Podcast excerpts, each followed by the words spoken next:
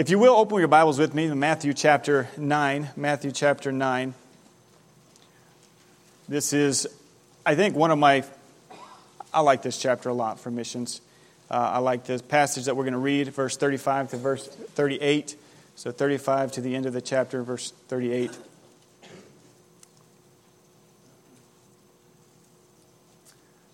Matthew 9 35, the Bible says, And Jesus went about all the cities and villages, teaching in their synagogues and preaching the gospel of the kingdom, and healing every sickness and every disease among the people.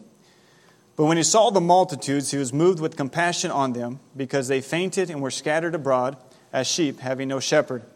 Then he saith unto his disciples, The harvest truly is plenteous, but the laborers are few. Pray ye therefore the Lord of the harvest, that he will send forth laborers into his harvest. Let's pray.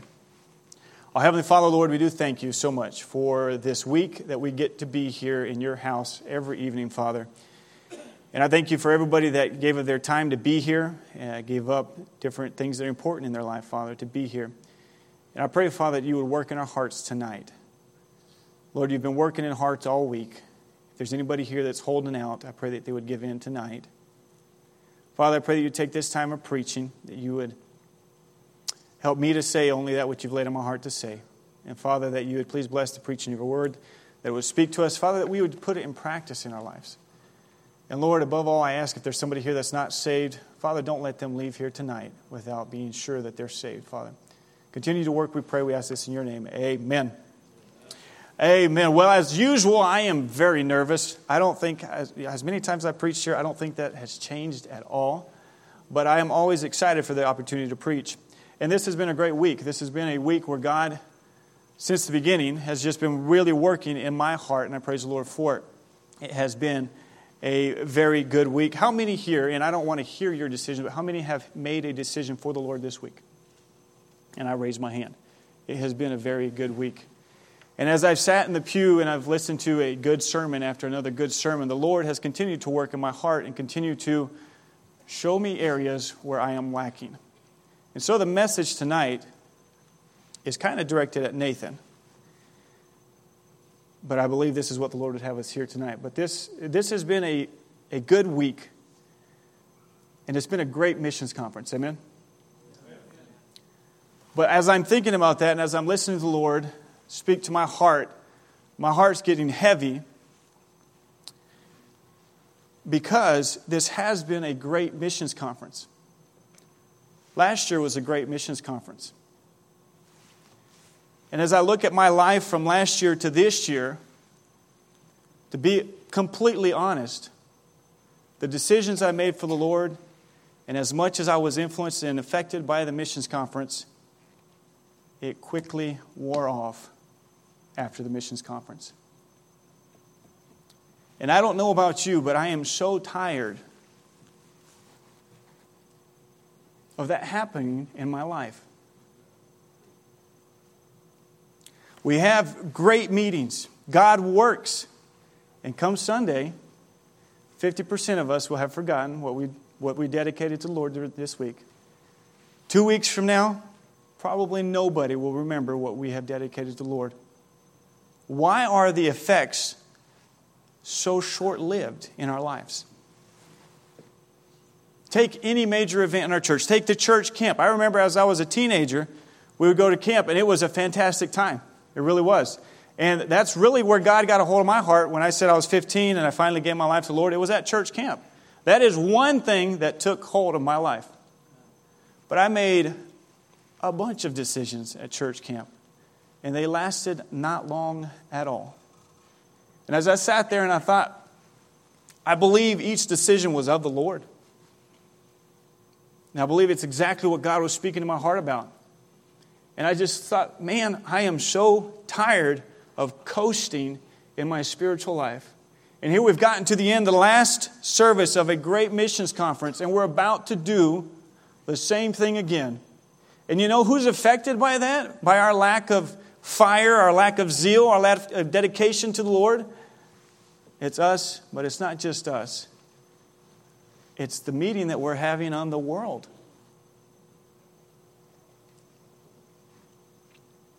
I went even further back as I'm sitting there, and I told you this was a rough week for me. Because in 2008, my dad and our family came up.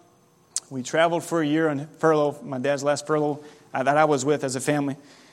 And then I stayed here to go to Bible college. So I stayed basically from 2008, and we went to Brazil in July of 2018 as missionaries. So I was here basically 10 years. They were great years. I got to live with Pastor Miss Allison. I praise the Lord for them. They were great years.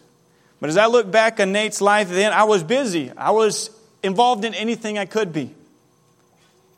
But you know, when I look at my life there, I didn't leave any young Nathan Christians behind. I can't ask anybody to stand up tonight that I won during the 10 years I was here. And here we're getting close to going back to Brazil, and our heart's desire is to see God do a great work. What's the key? I don't want to get there and not do anything for God. So jump forward. We got here in April or right around there. We were here at Missions Conference last year. My family and I have brought nobody new to the church in a year.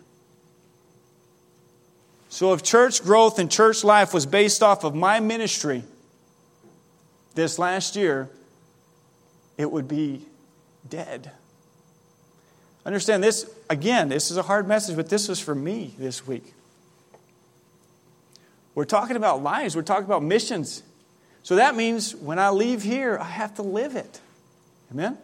It has to be utmost in my life. And so here we have a, a passage in the Bible which I love. It's a great passage.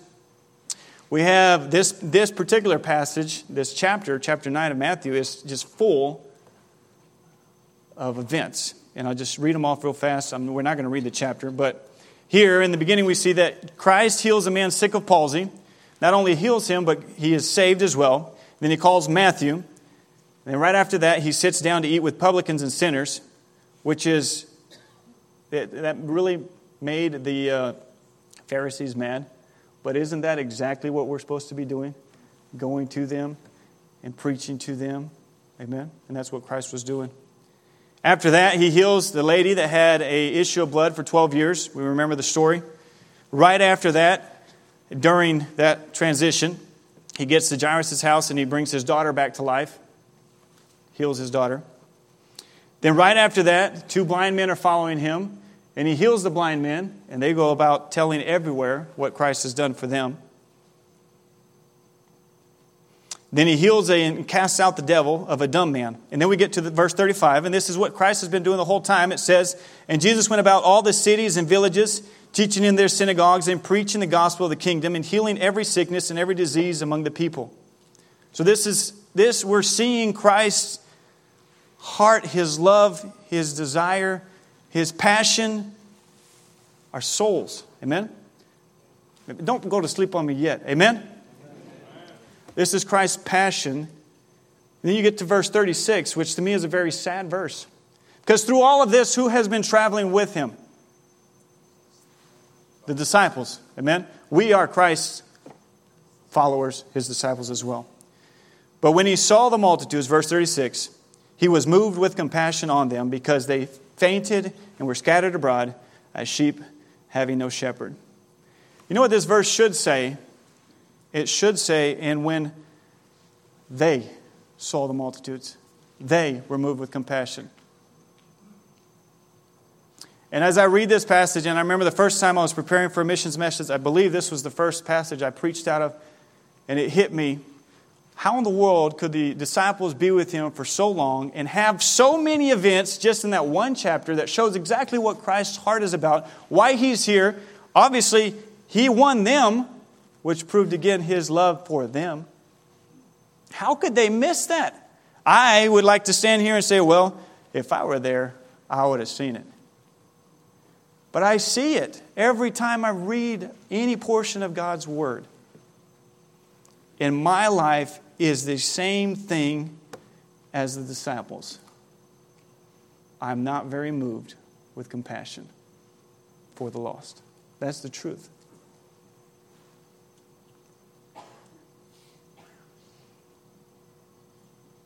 See, many times I think we confuse compassion with empathy. Because empathy means, hey, I empathize, I can feel what you're feeling, I understand what you're going through, but that's as far as it goes. Compassion means you do know what they're going through, you feel their pain, you understand where they're at, and then it spurs you to do something for them. And we cannot confuse those two things. But real quick tonight, I believe this is something that I needed in my life. I believe the reason that we all miss it and that they missed it is that we really we really don't know Christ like we should know him. We have a lack of, if you would like to put it this way, love or passion for God so that we can think like God. You know, men of old that did great things for God, they were men of great passion and great zeal for God. I ran across some quotes uh, this week while I was studying. John Wesley said, and you might have heard this quote, it was new to me. Uh, not this first one, the second one. But his first quote was uh, John Wesley was asked how he attracted great crowds, and he said, I set myself on fire, and the people come to see me burn. Amen. Set yourself on fire for God, and people will come see you burn. John Wesley also said, If I had 300 men, listen, who feared nothing but God, hated nothing but sin, and were determined to know nothing among men but Jesus Christ and Him crucified, I would set the world on fire. Do you understand how foreign that thought is to us today? And it should not be. We are considered one of the more blessed and one of the more traditional churches in America. Amen? And can I say this tonight? I should have started with this. There is not a church on the planet that I love more than Madison Baptist Church.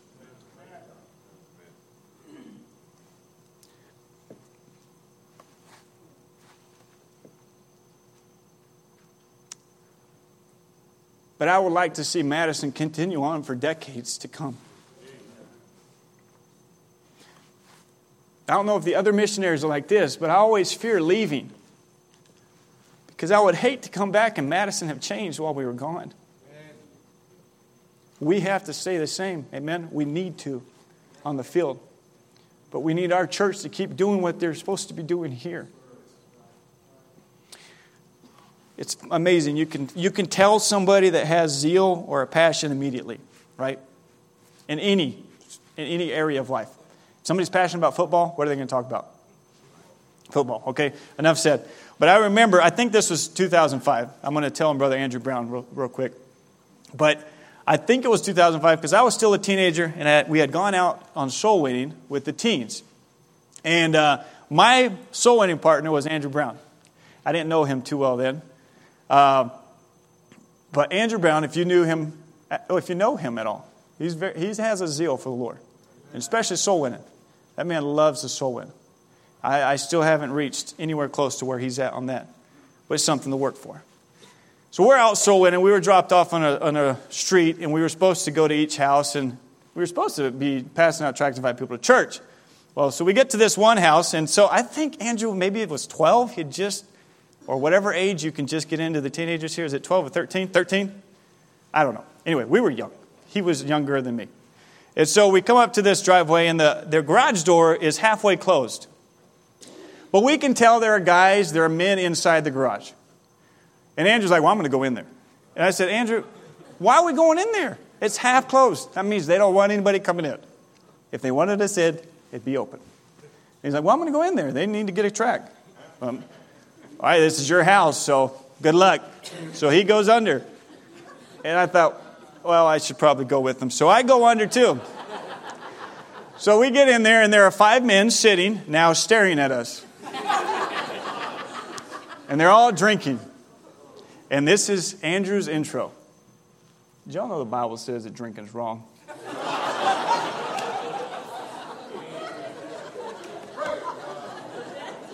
I was real close to backing out. But he went too far in. So we stayed. And actually, um, he ended up presenting the gospel to all five men. Because I think they were shocked that a little, little man would come in and say, in their house. You know drinking's wrong. God used them.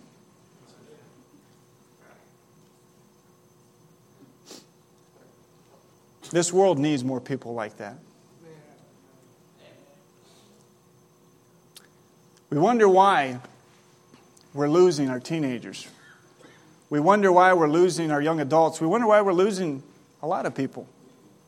I think one big reason is that we have no zeal, no passion. We demonstrate no love for God anymore. And you know what they're migrating to? Somewhere that they have passion and they find a cause. And we sit here and we think, oh, they're wrong. They are wrong. But we are too. Because we should be here and we should be on fire for the Lord. And they should look at that and say, Whoa, I want some of that. I cannot tell you right now how many people, there are a few, but not many people in my life that I can look at and look back and say, That's, that person was on fire for God. Because we're all, and I put myself there, we're all uh, kind of coasting spiritually. And as I look at the precious kids my, my Savior has given me, I don't want to be a dad that's coasting in my spiritual life.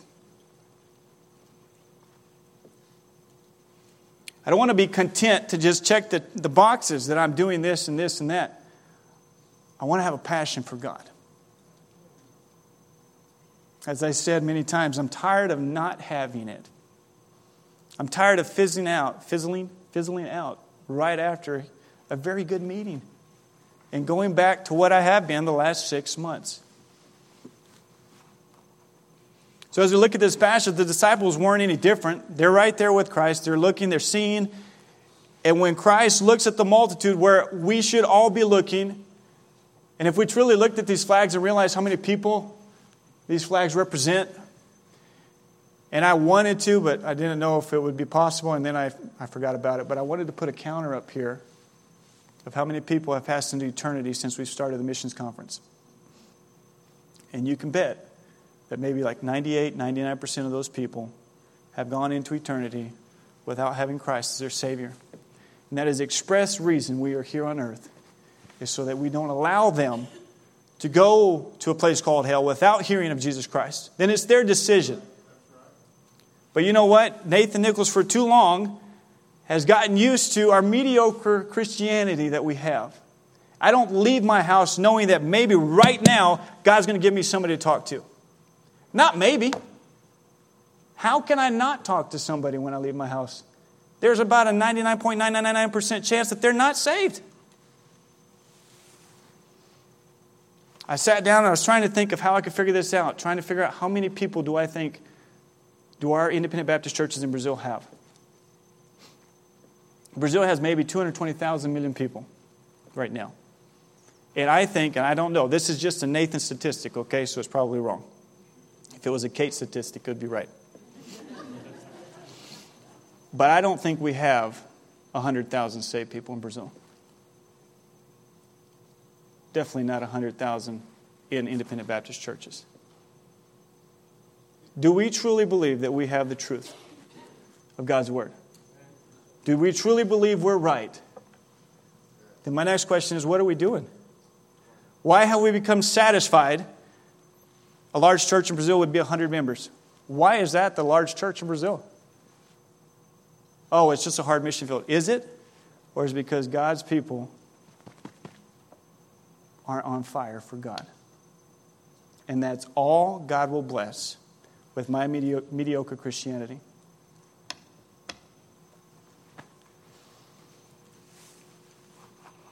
I believe we truly, truly, truly lack a passion for the Lord Jesus Christ because without a passion for Christ, we will not have compassion for the lost.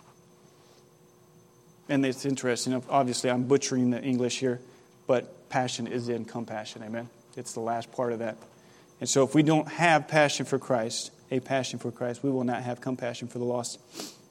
So, real quick, I'll, I'll, I'll be through quickly this evening. First, I believe that for us to be able to have compassion for souls like Christ does, but have not only just compassion today, but a compassion that lasts the rest of our lives, a desire to see souls saved.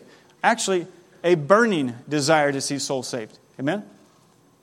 It is only by God's grace that Nathan Nichols was born into the Nichols family. Had God decided something different, I could be one of the people that died this week and went to hell. And I would be burning there for an eternity, wishing that somebody like us had gone and told me about Jesus Christ. See, I'm a product of missions. We all are. But I believe first we need to have a love or a passion for our Savior, as I said. We get that by spending time in prayer with God. I was trying to think through this week how, how can I change this in my life? Because I have studied God's Word, I read God's Word, I do spend time in prayer. But I don't feel like I am passionate right now for Christ as I should be. I'm definitely not as passionate for Christ as John Wesley was. And you know, I think he was totally right. If he had 300 men the way he said he wanted them, he would have set the world on fire. We have way more than 300 here tonight. If we all caught the vision of living 100% for our Lord and falling in love with the Lord again, we could set Madison, Alabama on fire for the Lord. Spending time in prayer. We believe that prayer is how we get God's power. Amen? Great men of God, you look at their life, you see how God used them and moved in the, the people they were speaking to. There's a common denominator in all of them, and it is what? Prayer. Amen? They spent a lot of time in prayer themselves, and they had a lot of time praying for them. A lot of, a lot of people praying for them all the time. And God blessed richly in their ministries. But I have to say that Nathan Nichols spends a very small portion of time in prayer, unfortunately. So we are a lot of contradictions, are we not? We believe that the gospel is the only way, yet we share it little. We believe prayer is the way to get God's power in our life, and yet we pray very little. I started thinking about this. Pastor is a good pastor, amen? Who agrees that he preaches great sermons? But who took, take time, took time, and I put myself right here, okay? I'm tell, telling on myself tonight. When was the last time you took time before coming to church, that day, you spent time praying and saying, God, Pastor's going to preach tonight. Fill him with your spirit. But more than that, work in my heart. Get out the things that are in my life that's not going to allow me to listen tonight. Get out my pride and my selfishness and let the Word of God speak to me and change me so that I can leave different. No, no, no, because we think pastor's duty is to change me, right? Pastor needs to preach a good message so I can leave here changed. No. We are to be good stewards of God's Word, amen? And if we truly believe that prayer changes things like we know it does, then we should use it a lot more. How do we pray for our missionaries? You know what we pray? We pray in generalities. It's very broad. But you know what I would love after spending a term in Brazil? I would love that people would pray for me specifically for certain specific things because we saw God work through prayer. I don't have time to share, but just my daughter is a miracle of God through prayer. When Madison Baptist Church prayed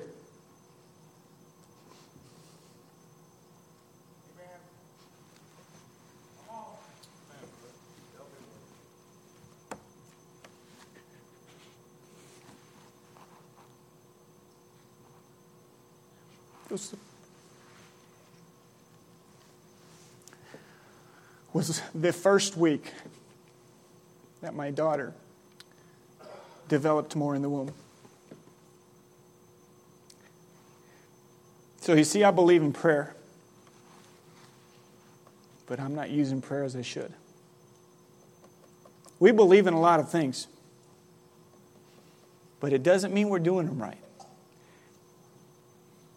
Imagine what would happen in each of these missionaries' lives if we as a church, and I include myself because I'm part of Madison Baptist Church, amen? And I can't be where they're at, and I can't be here. So when I'm in Brazil, I should be praying for you. When I'm in Brazil, you should be praying for me. And we should be praying for every one of our missionaries, specifically that God will work in their lives and work through their lives, that God will keep them safe, keep them from sin, so many other things. But you know what I do is too many times? I say, bless the Ingrams in Brazil, provide for their needs, amen.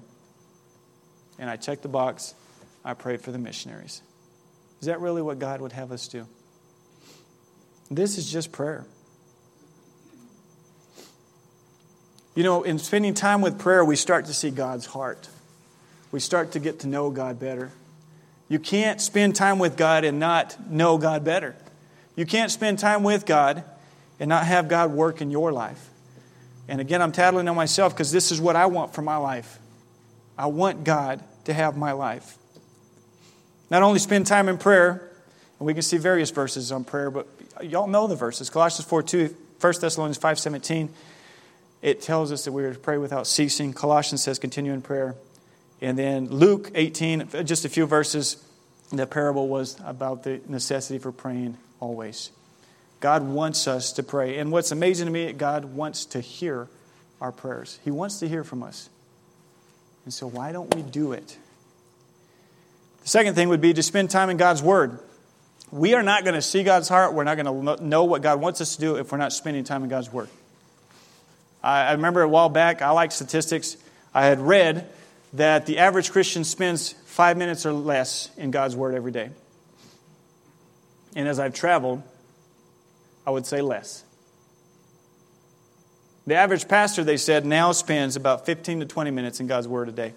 And that's the man of God that is pastoring those people. As we look at our country, as I look at Brazil, and I look at the mess it's in, I want to say, well, this, these are the last times. And they are the last times. But understand, we've been in last times a long time. And it could be another long time.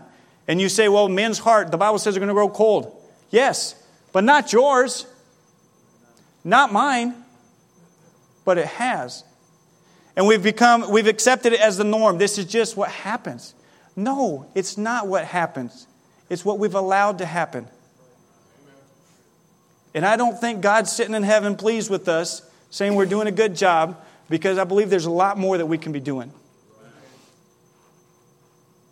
But it comes by knowing God, by studying God's Word, by knowing the Scripture. And that's from any age, amen? That means from kids all the way to very mature people, amen? We need to know God's Word. And I would say continue on. Uh, Ephesians 2 Timothy 3.16 is a great verse why we should know God's Word. Amen? So we can be good stewards of God's Word. Not only that, spend time in prayer, spend time knowing God's Word, spend time in God's Word, but we should spend time obeying God. Because it's in the obedience of the Lord that we understand why we're supposed to do some things. Amen? But the problem is, I, see, I grew up in a Christian home. I never, praise the Lord, went off into sin but I am plenty of a sinner.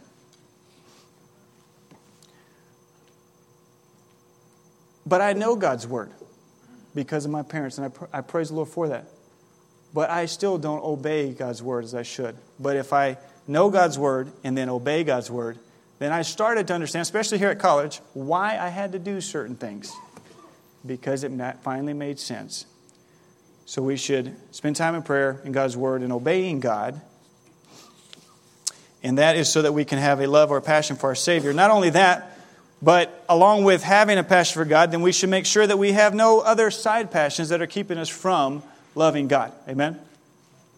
If you're like me, you're busy. You have a lot of things you're doing. Some days are busier than others, and it divides our attention. But here's the order that it should come in God, and then everything else. And that's just not church days.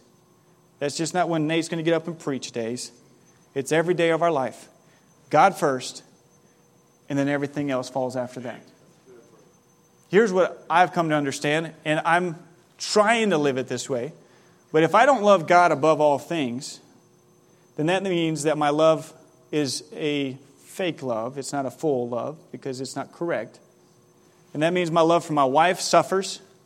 My love for my kids, who I love dearly, suffers.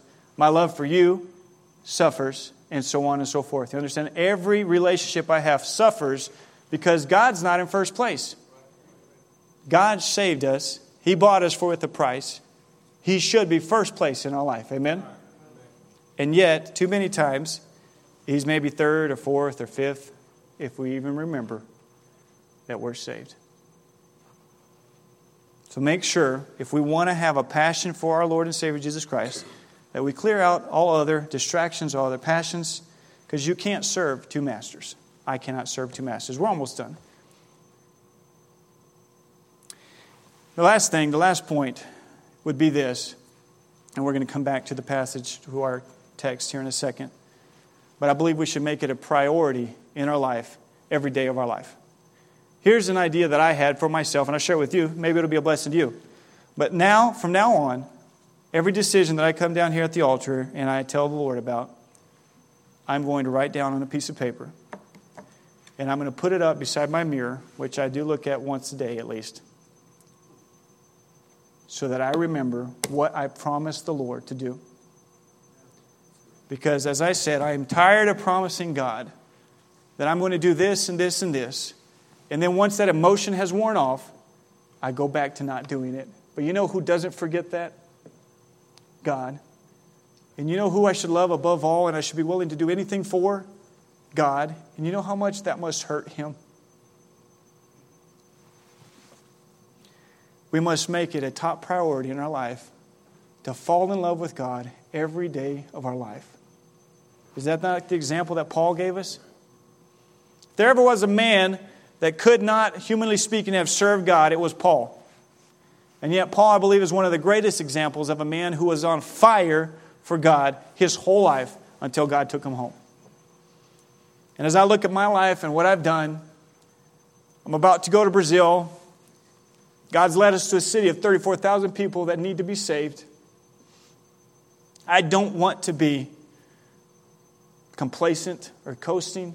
I don't want to have predetermined mindset to think that, oh, my first service can be 10 people when God could give me 50 people if I were on fire for Him and I would let God work through my life and I would be out there soul winning and winning people to the Lord.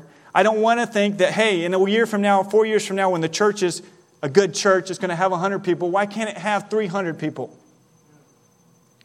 My God is the same God that saved 3,000 people, amen, in one day. Can He not do the same thing today?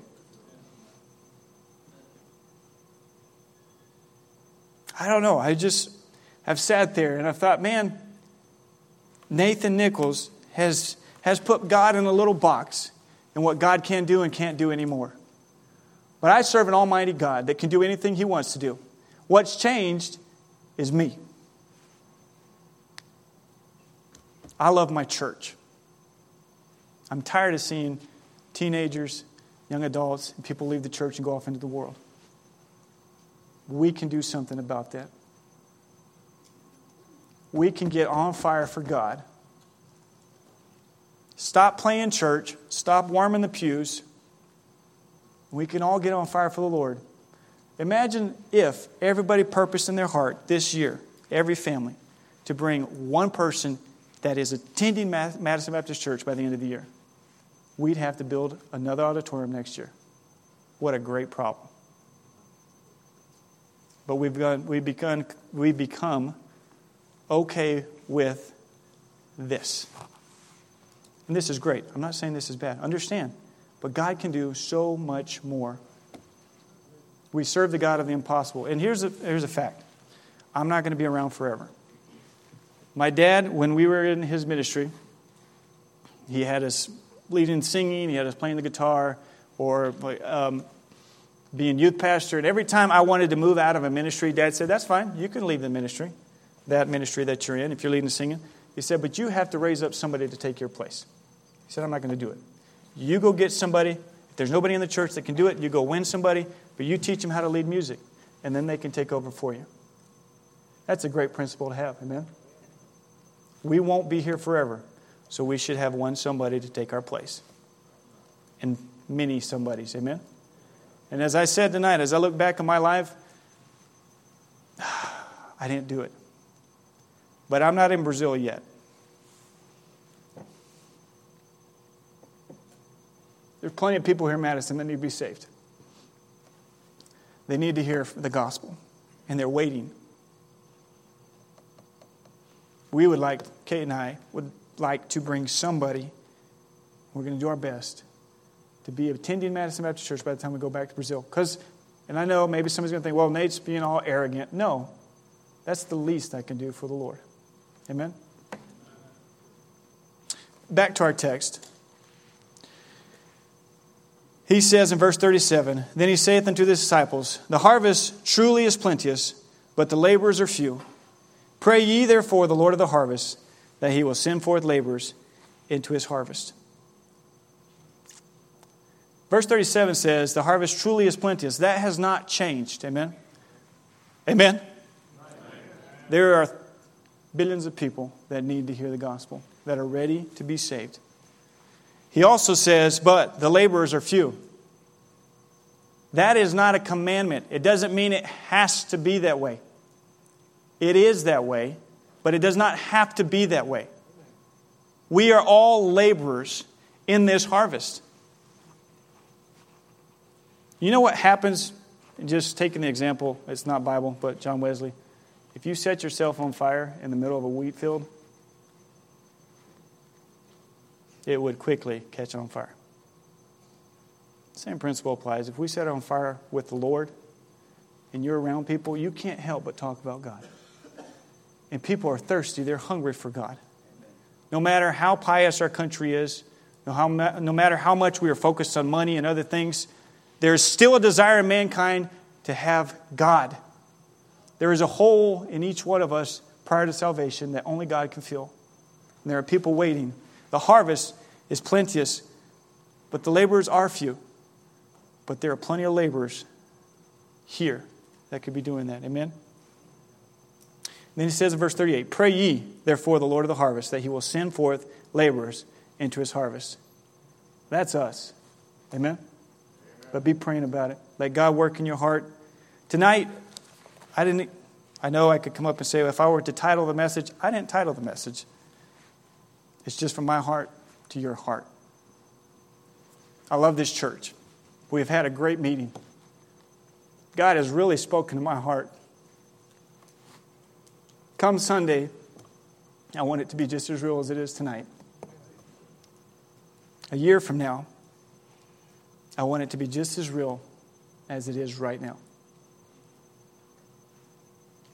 We have the opportunity to do something great for the Lord. Times are bleak, the world is dark, but we serve a God of light. And He has not lost His power, but His church has lost their vision. So, what are we going to do with this week that God has moved and worked?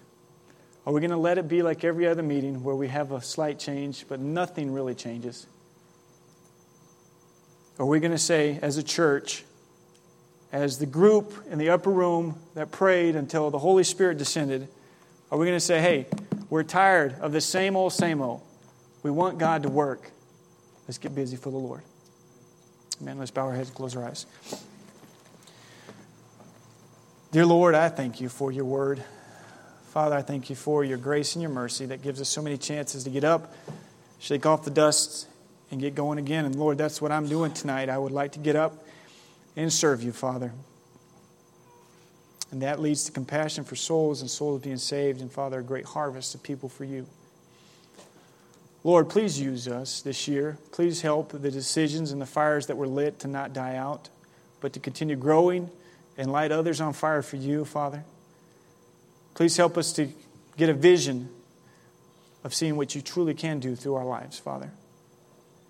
I pray that you continue to work in each heart, continue to work in my heart. And Lord, if somebody's here that's not saved, you would also, I didn't speak much on it, but Father, if you would just convict them of their sin and their need of salvation, don't let them leave tonight without being saved. Father, we thank you for all that you've done and all that you will do. We ask this in your name. Amen. Pastor.